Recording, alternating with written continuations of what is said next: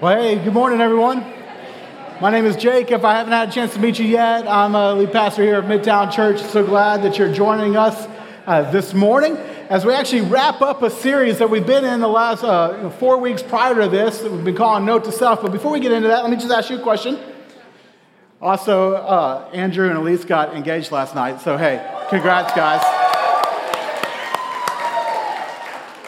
Andrew, you waited right then to walk down so that I would announce that. Smooth, man. That's good. That's good. Okay, let me ask you a question. You, you ever ever forget something really important? All the time, right? It's like there's a whole technological line of devices that keep us from doing that. But like I, we forget of someone's uh, birthday, we forget uh, your anniversary, uh, you forget that uh, to buy something for your mom for Mother's Day, which is you know, FYI, next Sunday, just looking out for you there. You still got time. Make something happen for your mom. My mom is awesome. She's, she's really great, but uh, she would forget things that were really important to her, namely uh, me. Uh, on a couple of occasions. Uh, if that ever happened to you, your parents actually forget to pick you up from someplace. I vividly remember uh, back in the day after basketball games, like chilling, just hoping my mom was gonna show up, but oftentimes she would forget. And like, I remember one time it was so bad. This is like, this dates me, and I'm not that old, but like, before cell phones, right? And we would, I like, game was over. I'm hanging out with my coach in eighth grade. Everybody else has been picked up. It's just me and coach. He's mad because I'm still there. It's an hour after when I was supposed to show up. I've been going into his office calling my mom but you know, leaving messages because there was no other way to get a hold of her. They were out, my mom and dad out on a date. They had completely forgot about me. Coach ends up having to drive me home, which I'm guess like against all kinds of policy codes and stuff like that. But he takes me home. It's like, yeah, thanks, mom. Still got scars when I think about that. I cry often when I think about. No, not really. Now, my mom really is awesome, but she has the same problem that we all have. We all we forget things that are important to us. Well, the series that we've been in, calling Note to Self, is about how we need to make sure we don't forget what could be argued as the most important stuff. Namely, who God is, what He's like, what He's done for us, who He says we are in Him. And we need to call ourselves to remember who He is and put it in front of us regularly fact, in your, on your chairs, if you got here early enough, you got a chair that's got a card on it, or you still one that's an empty chair next to you. But we put together these notes that we've been walking through in this entire series just as a, as a helpful reminder, a way for you to have these to keep in front of you to remind you of truth, to remind you about what God is like, so that you can walk in the freedom that is made possible to us by who God is. But the truth is, is that we often forget what he's like and what he's done for us. And when we do, it leads to life where we, we like are way down or we, we do things to mess us up or, or messes and hurts other people. So we say, man, let's know the truth. Let's take note of these truths. Let's call ourselves to believe these truths because if we do, then we will be set free. In fact, the key verse that we're going to look at this morning has been the theme verse for this entire series, and that's John 8, uh, 31 and 32, where Jesus makes this promise. He says, If you abide in my word, you are truly my disciples, and then you will know the truth, and the truth will set you free. It will set you free. And when Jesus says, and I just, just want to keep this in front of us, guys. When Jesus says, When you abide in my word, that that word abide carries with it not just this idea of like if you will believe what i said one time and then that's it. You're done with it. You don't have to go back to it. You don't have to, no, that's not what he's saying. He's like, abide in my word. Then you'll know the truth. Then the truth will set you free. The idea of abide is that you would remain in it, that you'd stay in it, that you'd walk in it, that you'd regularly be soaking in it, that you would abide in it. And again, that's why we say, note to self. Let's keep this in front of us. Let's call ourselves to believe these truths, that we would abide in the word, really as his disciples, to know the truth so that we can be set free. But this morning, we're going to spend our time, we're going to ask just two questions. We're going to try to get practical as we summarize or really bring this series to a close. So, in summary, I should say, of the series, just two questions that we're going to ask. One is, okay, what exactly is the truth that we're to believe to be set free? And then the second question we're going to ask is, okay, how, does how exactly does the truth set us free? How exactly does the truth set us free? All right, so let's just take, take this one at a time. First question What is the truth that sets us free? Because in this series, we've been talking about, and like you got these note cards reminding us, like we've looked at three different truth statements about what God is like, right? That God is great, so I don't have to be in control. God is good, so I don't have to look elsewhere. And God is gracious, so I don't have to earn his love, nor, nor do I need to make others earn my love. These are great truth statements. But what, what's the ultimate truth? that we are to believe. It seems like Jesus is making this really profound statement. If you know the truth, like what's he saying? Is he just saying no, all these true statements, general true statements? I would argue that he's, he actually has something more specific in mind. That when we ask the question, hey, what is the truth that sets us free? Perhaps we're asking the wrong question. The right question would be, who is the truth that sets us free?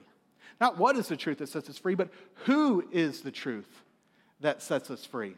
In fact, in this same passage in John 8, when Jesus makes this, the statement, you know the truth, then you will be set free, he's with a group of people, and they don't understand what he's talking about. And so they ask him, they're like, okay, they start asking a bunch of questions. One of the questions that they ask him is this they say, How is it that you say you, uh, you will become free? And so Jesus gets more specific. And he answers them in John 8, verse 36. He says this If the Son sets you free, you will be free indeed. If the Son sets you free, you will be free indeed. And he just said, if you know the truth, then you will be set free. But then he follows up, like, well, what is this truth? How will we be set free? Well, let me tell you, if the Son sets you free, you'll be free indeed. So, Who's the truth that sets us free? It's Jesus, it's the Son. In fact, he makes this clear later on when he's talking to his disciples. In John chapter 14, verse 6, a very well known verse where he says, I am the way and the what? The truth. I am the way and the truth and the life. No one comes to the Father except through me. Jesus is very clear. He's the truth that sets us free. And it makes sense, right? Because if you really know Jesus, then you will know just how great he is. And then that will set you free from having to be in control. And if you really know Jesus, then you will know how good he is. Oh man, that will set you free from having to look elsewhere for life satisfaction, instruction on how to live. And if, if you really know Jesus, then you'll know how incredibly gracious he is, which will set you free from having to earn his love and prove your worth. But here's, here's the truth. Sadly, and I, like I, this is true for me in so many ways. Oftentimes, I know a lot more about Jesus than I do actually know than, than actually knowing Jesus. For most of us, we know about Jesus. We, we have intellectual, you know, confessional beliefs about him. But when it comes to actually knowing Him so that we can be set free, we'd have to say, I, don't know if that's really would describe my relationship with Jesus. Because isn't there a difference between knowing someone and knowing about them? Like, I'm a huge Steph Curry fan. Know, it's about NBA playoffs, a lot of fun. He needs to come back from the injury, but you those who don't know, Steph Curry is a basketball player and a really, really good one. And so I could just rattle off to you, like, uh, you know, his shooting percentage and how many threes he made this year and, and his team's record. And, like, I know weird stuff about him, like his wife's name and his daughter's name and his dad's name and his brother's name. And weird, right? Stock, that's stockish. But, okay, but I know a lot about him but that's completely different as if I would say, hey, yeah, yeah, I know Steph Curry. Like, we're friends. We hang out. Like, I'm going to call him out later today and say, hey, you want to watch the game tonight? That would be awesome, right? But yeah, two different things. Well, guys, when it comes to Jesus, I ask you, do you know about him or do you know him? It's knowing the truth where we will be set free. It's not simply knowing about the truth. And not simply just saying, okay, I confess that that's true, but personally, it's in knowing Him, the ultimate truth, that we are set free. Do you know Him?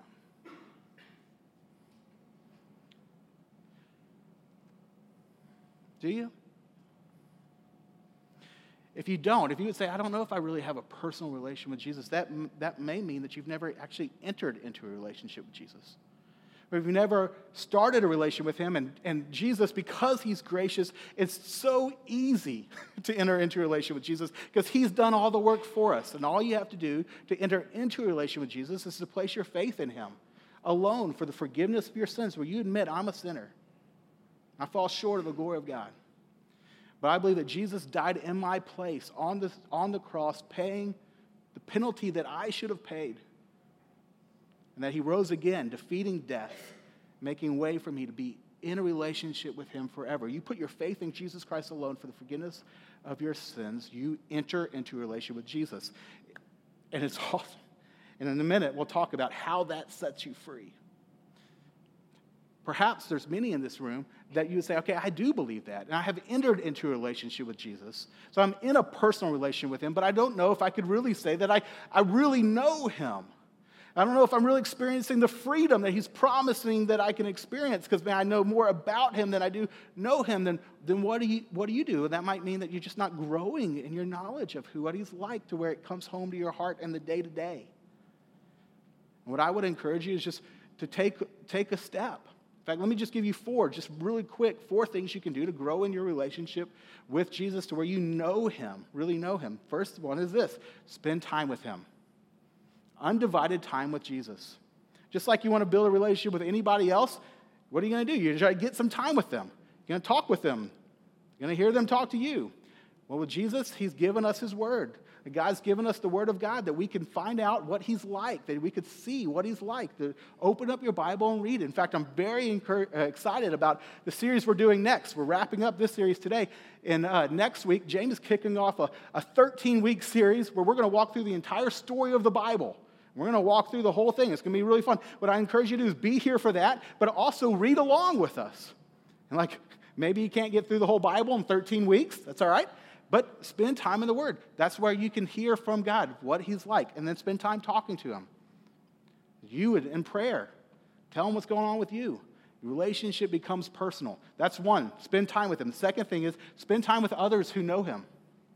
How do you get to know other people? Oftentimes it's by spending time with them and by spending time with others who know them. And then others actually draw out other things about the person that you're trying to get to know, oftentimes. Same with God. Spend time with those who love Him and who know Him so that they, you can learn about God through them and they can help encourage you to get to know Him. In our church, we have MCs and we have huddles as ways to do that. And I encourage you on the connection card, if you're not a part of one of those, just check off a box, say, help me get connected.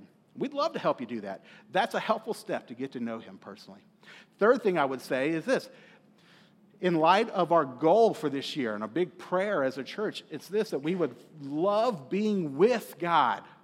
That we'd understand that when Christ died for us, he died not just to pay for our sins, though, man, glory to God for that, but he also died so that in paying for our sins, we could actually enter into a relationship with him. That was the goal. And that when Jesus says that he promises us, if you put your faith in Christ alone, that he promises you that, you would, that he'll never leave you and he'll never forsake you and that he is with you always. And so if you want to get to know God personally, believe that he's always with you. And one way that that belief can get fleshed out, guys, is in the everyday. Look for him. Or, or build in the discipline at the end of the day. Review your day and just ask God, where did I see you show up today? So that these true statements about God actually come home on a personal level where you can say, okay, God, I know that you're, I know that you're gracious, but man, today in that moment, you were incredibly gracious to me that my friend would call me when I was really down. God, I know that you're patient, but man, today, God, I've seen how you were really patient with me when I was losing it with my kids and yet you used this truth or you let me calm down or this thing that happened, you just caught my attention again. And you didn't strike me down when I was being mean to my kid, but you gave me grace and you gave me patience. And you see God come through. Review your day. And then the fourth thing I would say is this the way to really get uh, uh grow in a personal relation with Jesus is to depend on him. To depend on him. Apart from Christ, we can do nothing good. That's what Jesus tells us in John 15. You want to grow in your relation with Jesus? See that you need Him and depend on Him throughout your day. God, I'm going to have this meeting right now. I need you to help me be wise, to be patient, to listen to what you're saying. And I'm in class right now. I'm having a really hard time paying attention. And can you help me pay attention? I do all my work unto you, Lord. If I can't do that on my own, can you help me? Depend on Him. You grow in your relationship with Him. As I would commend those things to you. It will help you know the truth so you can be set free. Because if you know the Son, then you'll be free indeed. Okay, that's the truth that sets us free. Now, how exactly does he set us free? Let's go there. Let's get even more practical. All right, how exactly does Jesus set us free? Does the truth set us free? Well, I would say there's three really big ways. And I'm going to fly through these, so this can be a sermon series in and of itself. But here it is. Uh, the first way that Jesus frees us is a past tense kind of way. You say it this way that Jesus has freed us from the penalty of sin. That Jesus, when you know the truth, you're set free. One way you're set free is that you're set free from the penalty of sin. The Bible talks about this as our justification. When you're justified in Christ, when you put your faith in Him alone for the forgiveness of your sins, then you are no longer declared guilty. And it's not even that you're now declared not guilty. Amazingly, it's that you're declared righteous in Christ. You're justified. You are seen by God in Christ as completely righteous. And guys, that happens the moment you put your faith alone in Christ. Jesus frees you. If you know the Son, you're free indeed. You're free from the penalty of your sin. And that's past tense. So anyone who's put your faith in Christ, right now you have been freed by Jesus from the penalty of your sin. If you've never placed your faith in Christ, then right now, this morning, you have the opportunity to be freed as you sit in this chair from the penalty of your sin simply by admitting that you've sinned and calling out to Jesus to be your Savior, now seeing your need for Him. Right now, if you did that, you would be set free. It's amazing. It's incredible. You know the truth, the truth will set you free. G- Jamie talked on this just two weeks ago, so I'll just go back to the passage he looked at, he, he spoke on, just to remind us. Romans 3 22 and 24 through 24 says this This righteousness is given through faith in Jesus Christ to all who believe. There is no difference between Jew and Gentile, for all have sinned and fall short of the glory of God, and all are justified declared righteous freely by his grace through the redemption that came by Christ Jesus. So, guys, God is gracious, so I don't have to earn his love. Because God is gracious, when you place your faith in Christ, you come to know him. At that moment, you are freed from the penalty of your sin. Praise God. Praise God. It's amazing. That's how you're set free. But even though that is absolutely incredible, and we could spend all of our lives and all of eternity just praising God for that one thing. The truth is, is that that's only one aspect of the way that Christ has set us free. That He also, you could say, is currently setting us free from the power of sin. That where He has freed us from the penalty of sin, He is currently, right now, freeing us from the power of sin. And here's the incredible promise that when you place your faith in Christ, one of the things that happened is that your old self was crucified with Christ, and now you have the ability to say no to sin. That God in Christ has freed you from the, the enslaving power of sin. So now you have the power to say no to sin and choose to live a godly life. And then Christ, in, in his indwelling of us through his spirit and his continuing work of our sanctification, is enabling us even more and more and more as we walk with him to walk in holiness, to be freed from the power of sin in our lives. This is, this is really awesome. I love what Titus says. All right, in Titus chapter 2 says, For the grace of God has appeared in, in context here, is in, grace appeared in Jesus that offers salvation to all people. It teaches us to say no to ungodliness and worldly passions and to live self controlled, upright, and godly lives in this present age. So, as Romans 6 talks about, he's freed us from the power of sin. Now, now he's at work in us, freeing us even more to where we can walk in that power to say no to ungodliness and to walk in righteousness. How does this work? Well, it comes by knowing the truth, as Jesus said. And as you know the truth, then you will begin to believe correctly. And as you believe correctly, it'll change your behavior. I really like this.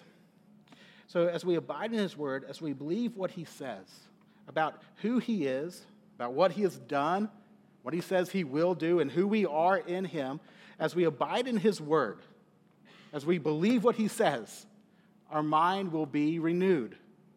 As we know the truth, and the truth will set us free. Or, as Paul puts it, the truth will transform us. In fact, Romans 12, 2 is where he makes this really helpful statement He says, Do not be conformed to this world, but be transformed by the what? The renewal of your mind. You see, your mind is renewed as you believe the truth. As you quit believing lies and you believe, okay, I know the truth. This is what Jesus is like. This is what he says. This is what he's done for me. This is who he says I am in him. As I believe this, my mind is renewed and I am transformed, or Jesus says, you are set free. See, often we think that the way to change is by simply addressing our behaviors, right? You see something and you think, okay, I need to st- stop doing that and I need to start doing this, or you see something that you should start doing, and you're like, okay, I need, I need to make sure I start doing that. And you think, okay, that's the way I change. I just address my behaviors. But, but here's the thing, guys our beliefs drive our behaviors. And if you want to have sustaining change in behaviors, you have to deal with the beliefs. Uh, just dealing with your behaviors is the equivalent of mowing weeds. What happens when you mow weeds? Things look good for a little bit, right? Go back a couple days later and they're all up there again. Well, how many of y'all could say in your, in your like personal story, man, that's what it's like with certain sin areas of my life? I see I shouldn't be doing this. I try to stop doing this, and I stop for a couple days. Maybe I get a month under my belt, but then boom, it's back up again. Is that not so normal for us? Well, Jesus is saying, no, the way that you're set free is by knowing the truth. It's by knowing me. It's by changing what you believe. As you abide in my word, you believe what I say, then you're changed. Then you're set free. Let me just walk you through what this process looks like for me. I just offer this up to be very practical, a, a practical help for you. And it, I refer to this as, as the tree. It's like five helpful questions to help you uh, begin to this process of, of rooting out wrong beliefs and, uh, and replacing them with, with truth, okay? And so the first question that I would ask you to ask is first, what am I doing? right? What am I doing? And now this is why this is important. First, you got to recognize what you're doing. If you're in sin, you're sinning because you're doing something you shouldn't be doing, or because you're not doing something that you should be doing, you need to recognize that. And, guys, one of the most helpful ways to recognize that is by spending time in the Word, which is our mirror. It shows us ourselves. Know, it helps you see, okay, I need to stop yelling at my kids, or I need to quit being patient, I need to start making disciples, or I need to, whatever it might be. That's really helpful. Spend time in the Word, spend time in community. They will also help you see that. But you ask the question, okay, what am I doing? But th- don't stop there. Because our beliefs drive our behaviors, then our behaviors are a kind of a, a, way to look into our beliefs. That our, our behaviors are this give us this picture into our beliefs that are driving those behaviors. And so you say, okay, what am I doing? And then you ask, okay, well, why am I doing that? What am I believing? And that's the second question. And specifically, I'd ask you to ask that in two ways. What am I believing about who I am? And what am I believing about who God is? After you ask that question, then you, then you ask the next question. This is perhaps the most critical question of all. Is what is the truth? What is the truth? Specifically, what is the truth about who God is? What does He say about who He is, about what He's done, about who I am in Him? What is the truth? And guys, it's at this point that you have the opportunity to really deal with what's driving your behaviors. It's at this point that you have the opportunity to do what the Bible calls repent. Because repentance is not just trying to change your behavior, repentance is literally changing your mind. And that when you see, okay, here's what I'm believing, here's what I'm thinking, and then I'm confronted with the truth, or I confront myself with the truth, this is what's true, then I can decide, am I to actually believe what is true, or am I to believe what I have been believing? And you can either let what you have been believing, which is, if it's not the truth, then it is a lie, to continue to drive your behavior, which is only going to hurt you and hurt others, or you can say, no, I believe the truth. And God, I repent. I change my mind. I have been thinking this, but this is true. And then you say, okay, next question. Well, what do I believe? I believe the truth. And then the follow up question. Well, then what will I do? As you let that belief drive your behavior. This is incredibly helpful process to me. It might sound abstract to you, so let me give you an illustration from my life where this began to click, and maybe it'll be more helpful for you. But um, I remember it pretty vividly. It was actually, sadly, as a, you know, I've been a Christian for a very long, uh, a very long time since I was young. This this kind of thinking and it getting practical for me is relatively new. I remember it was even, it was in April of last year where this really began to click and has become a really helpful process for me for this entirety of this whole last year. And that's why I want to offer it up to you because it really has been so practically helpful. But I remember the day that it clicked for me, it was, it was a Wednesday. Uh, I came home from work and I was unbelievably stressed out. I was stressed out because uh, I had uh, just got in a bill and we uh, were in a bad spot financially. In fact, we, we were uh, in debt and things were not working, like ends were not meeting. And man, I was, I was really stressed about it. In addition to that, um, we had just kind of ramped up conversations on, a, on our elder board about the church merger. we merged churches, if you didn't know, uh, with, with Hill Country uh, UT, Hill Country Central back in August. And, uh, but in April, we were begin, really beginning those conversations to a new, a new degree. And I didn't know what to do. you know? And I was a pastor in Midtown, and I'm thinking, I don't know what in the world is the right thing to do. And I'm just stressed out about it. And it's this curveball. And I, man, I don't know.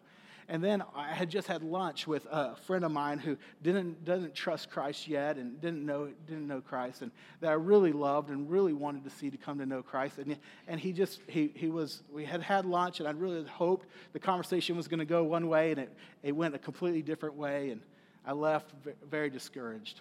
I was just down. So I'm stressed and I'm down and I come home and there's my kids. I've got three kids, Camp Enoch and Della, and my wife and my dog. I got a golden retriever. They all greet me at the door and it's, it's really beautiful and, and awesome most days. But on this day, I just like, I don't want to have anything to do with it. Then I just want to go like watch TV or check out or do something. And you Krista says, hey, let's go for a family walk. And I'm thinking, that's the last thing I want to do. Like, just leave me alone, right? But I agree. I'm like, oh, that's fine. Let's go and walk. And on the walk, I am just like, I'm like a tornado right? Like on this walk. Like everyone in the family is in good moods. By the end of the walk, everyone is in a really bad mood. Like I've affected everyone. Like because I'm short with the kids, I'm barking at them for getting in the street. I'm short with Krista. I'm just, I'm just like, I'm. It's terrible. It's terrible. To the point that when we get back from the walk, I say to Krista, "Hey, I, like I just need a couple minutes just to like like I need to go just get by myself for a couple minutes. And she's like, yeah, you do. Like go, go. So I go in the bed, I go into the bedroom, I sit down on the bed, and I remember I just started praying. And initially, my prayer was this God, help me quit being so mean and let me be nice. You know, behavior. Let me stop doing this and start doing this. And as I sat there, I just started thinking, like, why, why am I doing this?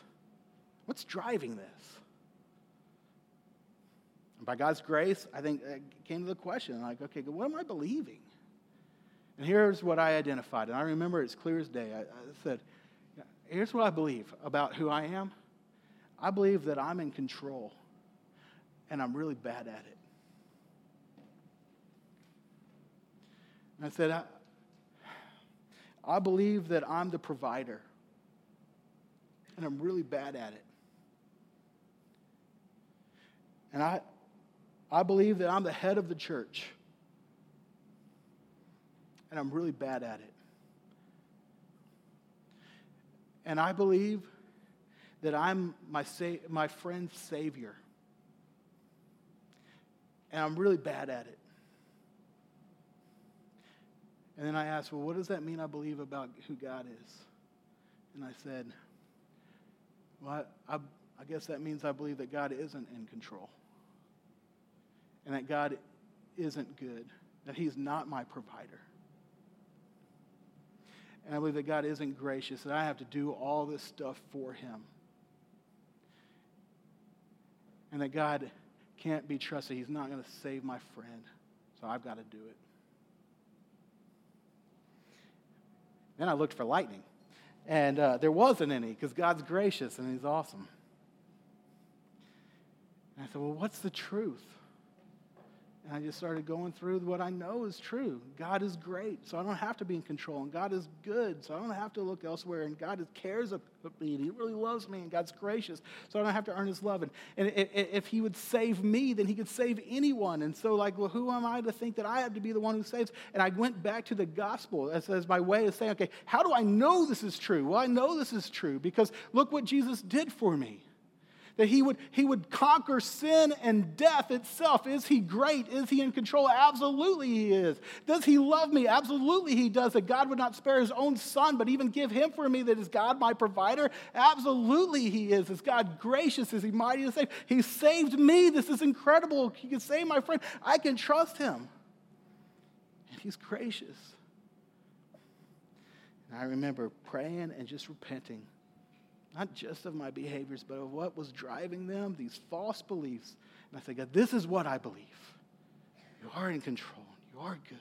You are my provider. You are my Savior. After a time of prayer, I got up and I, well, what am I going to do? How's this belief going to drive my behavior? I walked out to the living room where we were sitting down to have dinner as a family, and I was able to apologize to my kids and my wife for being a jerk and a mess and we were able to have a really great night together. Lift the weight of the world lifted off my shoulders. If you know the truth, the truth will set you free. If you know the Son, you are free indeed. Guys, let who Jesus is come home to you personally. Because he's setting us free right now from the power of sin you got to abide in his word. You got to believe what he says. So take note, keep it in front of you, and go back to it and rehearse it again and again and again. And again, I commend this process as a way to do that. As we wrap up, let me just hit one more very quick way. I just, just mention it. One more way that Christ sets us free, and that's this that Christ will also has promised that when we know him, we will be set free one day from the presence of sin we will be set free from the presence of sin. The Bible refers to this theological word, glorification. That this is the great promise in Scripture, that, that Jesus is making all things new. And that when we know him, that one day not only are we saved from the penalty of sin, that's already happened, being saved from the power of sin, but one day when we see him, we will be like him. We will be saved even from the presence of sin. In fact, this is what 1 John 3 2 says Dear friends, now we are children of God and what we will be has not yet been made known, but we know that when Christ appears, we shall be like him, for we shall see him as he is. That's our future promise. So Jesus is the truth, friends. He's the truth that sets us free. What does he set us free from? He sets us free from the penalty of sin, the power of sin, and the presence of sin that will take place. Do you know him? Do you just know about him or do you know him? I commend you get to, get to know him or continue getting to know him. He's incredible. He's the best. Well, this morning, we're going to end our time in this series by taking communion. And this is available to anyone who's put your faith alone in Jesus Christ for the forgiveness of your sins. If you've trusted Christ as your Savior, we welcome you to come and take communion. And we're going to have it up here, and we're going to have it out, uh, down in the back so you can come to either place. And here's the thing as we take communion, what I would ask you to do is just to recognize that, that, that in the gospel, which is what we're remembering when we take communion, it's just so vivid, God's character, the truth of who Jesus is that can set us free, is so vividly communicated to us and really preached to ourselves by taking communion. And so as you take the bread, you're remembering how Christ's body was broken for you. As you drink the juice, you're remembering how Christ's blood was spilled for you. Body broken, blood spilled, so that you could be in a relationship with Him, having your sins forgiven, so that you can be set free from the penalty of your sin and the power of your sin. And one day we can look forward to taking this with Him when we will be freed from the presence of sin. So as you take this, rejoice in the truth that has set you free. Let's pray. Father God, you are, uh, you are so good and so great and so gracious, and you have demonstrated that so clearly in giving us your Son. That Jesus, you would die for us, that your body would be broken, that your blood would be spilled, that you would be forsaken by the Father on the cross so that we could be adopted into the family of God. And God, you have set us free. Lord, in the Son, we have been set free indeed. God, will you, you help us walk in that freedom? That as we abide in your word, we would know you more fully. Lord, we would sense even to a greater extent how you've freed us from the power of sin, that we can no longer be enslaved by it, but, but live in the freedom that you have guaranteed. God, you are awesome. So we want to praise you in song this morning as a family. May you be honored in our time together.